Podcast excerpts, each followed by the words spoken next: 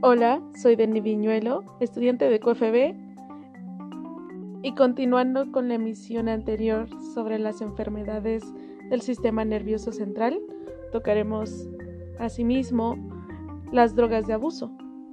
Comenzaré por definir a qué se refiere la drogadicción. Esto se refiere a cuando se hace uso de drogas que provocan daño físico o mental real a una persona o a la sociedad debido al uso de sustancias legales o ilegales y comprende varias sustancias, entre ellas las de prescripción excesiva y nociva de tranquilizantes. Las sustancias de abuso son aquellas que presentan un potencial importante de abuso y pertenecen a muchas categorías farmacológicas distintas. Algunas pueden utilizarse de forma terapéutica y pueden ser legales o, ilegales. Las sustancias controladas se clasifican. por ejemplo, están los estimulantes centrales, los depresores centrales, analgésicos opioides, cannabinoides, alucinógenos, anestésicos disociativos, entre otros. Dentro de este tema va a existir farmacodependencia y drogodependencia. La drogodependencia se define como la necesidad compulsiva de consumir una droga repetidamente o un fármaco, y suele estar causada por los efectos gratificantes, aunque también se relaciona con efectos psicológicos y físicos. Hay una dependencia física que se produce cuando eh, se interrumpe el consumo y el principal motivo para continuar tomándolo, es decir, para evitar estos síntomas asociados al síndrome de abstinencia, y la dependencia psicológica, que es cuando predominan los efectos gratificantes, provocando compulsión para continuar tomando la droga. Existen estimulantes centrales, este tipo de medicamentos aumentan las concentraciones de ciertas sustancias químicas en el cerebro y aumentan el grado de alerta, atención, energía y actividad física. Eh, se utiliza en depresión, en trastorno por déficit de atención con hiperactividad o narcolepsia. Aumentan la actividad de las neuronas que utilizan la dopamina como neurotransmisor. Algunos estimulantes menores son las xantinas como la cafeína, teofilina y teobromina. Y los estimulantes mayores son los de tipo anfetamínico, o sea, anfetaminas, metanfetaminas, metilfenidato, entre otros y aquellos que aumentan la actividad de las neuronas que utilizan la dopamina, como ya lo mencionábamos, es la nicotina y como estimulante mayor la estricnina o la cocaína. En el caso de las anfetaminas, vamos a encontrar que el mecanismo de acción provoca la liberación de las monoaminas como la inhibición de su recaptación, especialmente de dopamina y noradrenalina de las neuronas. Entre las vías de administración encontramos la vía oral, que se pueden esnifar también como polvo por vía nasal, o sea, la vía nasal, vía intravenosa en algunas ocasiones, y los efectos son un aumento de la actividad motora, euforia y excitación, anorexia o insomnio, efectos simpático-miméticos periféricos, conducta estereotipada o psicosis. En cuanto a la tolerancia, vamos a encontrar que provocan una importante dependencia psicológica, pero no dependencia física real. Después de interrumpir un uso crónico, el sujeto normalmente va a entrar en un sueño largo y profundo. Los usos clínicos se limitan a la narcolepsia y al trastorno con el déficit de atención e hiperactividad en niños. Los efectos adversos son la toxicidad aguda, como las arritmas cardíacas, hipertensión y accidentes cerebrovasculares, o la toxicidad crónica, como la psicosis paranoide, vasoconstrucción, anoxia tisular en los lugares de inyección del esnifado y lesiones del encéfalo feto en el desarrollo.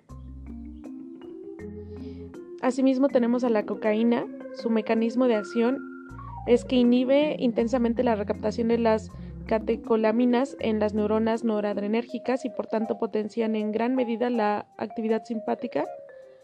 La vía de administración es por vía nasal, porque se esnifa o el crack es la base libre que se puede fumar. Los efectos son muy similares a los producidos por las anfetaminas, como la euforia. Eh, los efectos del clorhidrato de cocaína duran aproximadamente una hora, no son tan duraderos como los de las anfetaminas, mientras que los que proporciona el crack son breves, o sea, algunos minutos. La tolerancia, dependencia y el síndrome de la abstinencia va a provocar una dependencia psicológica importante, pero no física. La abstinencia causa un deterioro importante del rendimiento motor que se puede restaurar si se administra la droga. Entre los efectos adversos encontramos la intoxicación aguda, que provoca psicosis tóxica, arritmias cardíacas, hipertensión y accidentes cerebrovasculares. En cuanto a la toxicidad crónica, encontramos psicosis paranoide, vasoconstrucción y anoxia tisular en los lugares de la inyección o esnifado. En cuanto a la metildioximetanfetaminas o éxtasis, el mecanismo de acción es similar al de las anfetaminas, que es la liberación de monoaminas, inhibición de la recaptación de las monoaminas y actúa sobre las neuronas serotoninérgicas, potenciando los efectos de la serotonina, o sea, la 5-HT. En cuanto a la vía de administración, encontramos que normalmente están en pastillas o en tabletas. Los efectos es que es un estimulante y, y también alucinógeno, en especial en su forma pura. Es frecuentemente normal observar euforia y excitación y alteraciones de la percepción. Crea una sensación de empatía eufórica que reduce algunas barreras sociales. Entre los efectos adversos encontramos consecuencias agudas graves de la intoxicación como la hipertemia y el agotamiento.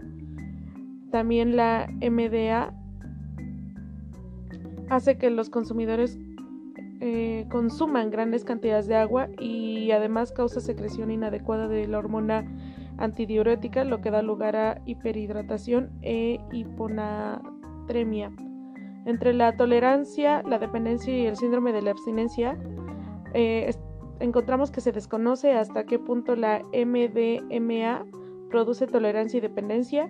El síndrome de abstinencia es similar al que se produce con las anfetaminas.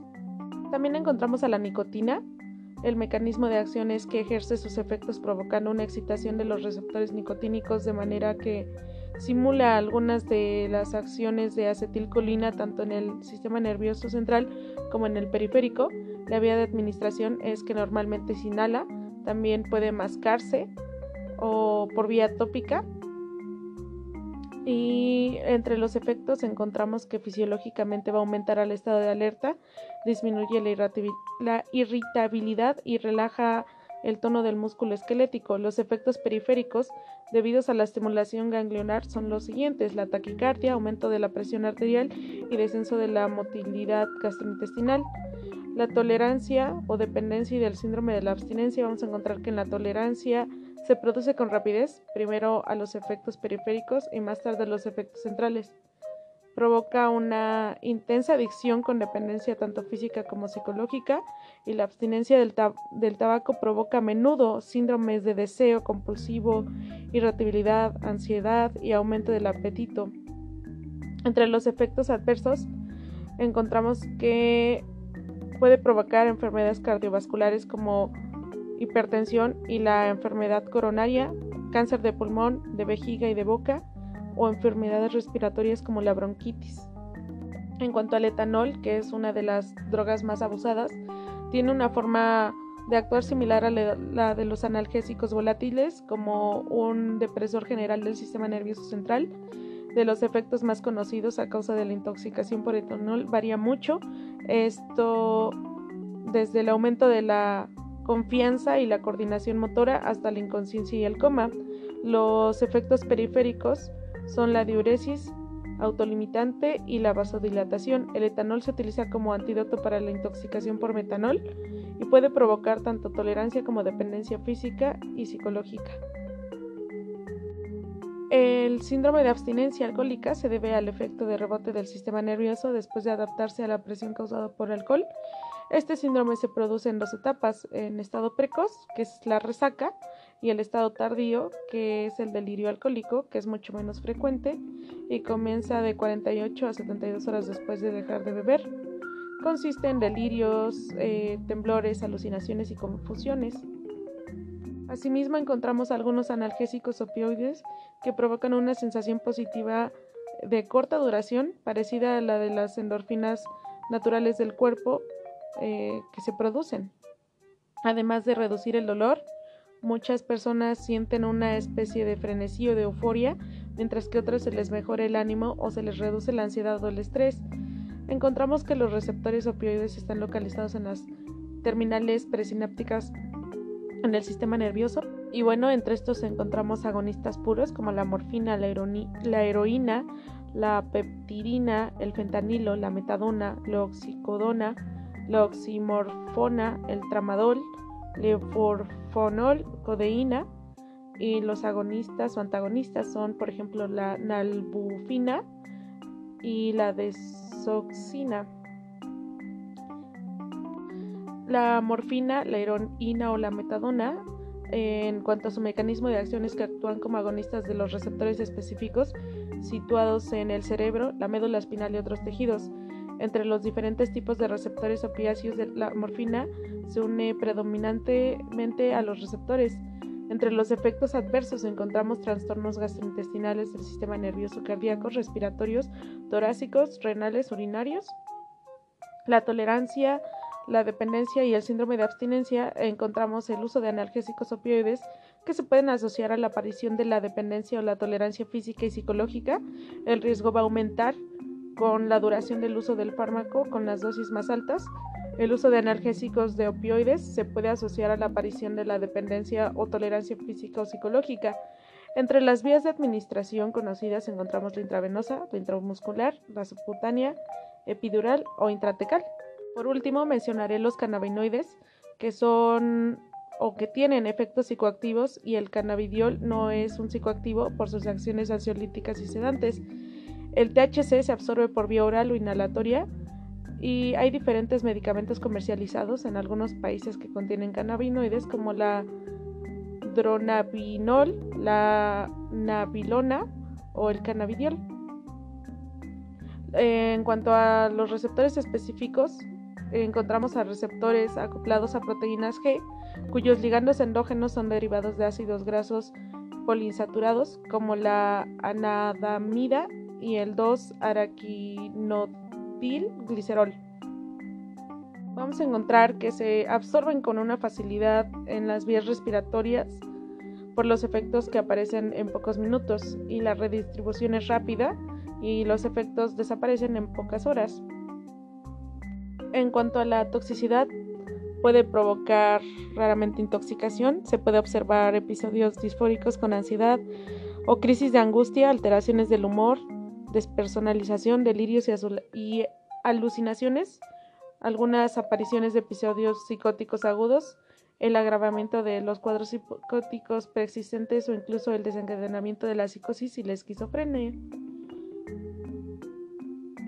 para terminar, solo recordaremos que la abstinencia eh, es un término utilizado para describir el síndrome de efectos causados al interrumpir la administración de un fármaco y que es consecuencia de las variaciones en el equilibrio fisiológico por la presencia de la droga o del fármaco.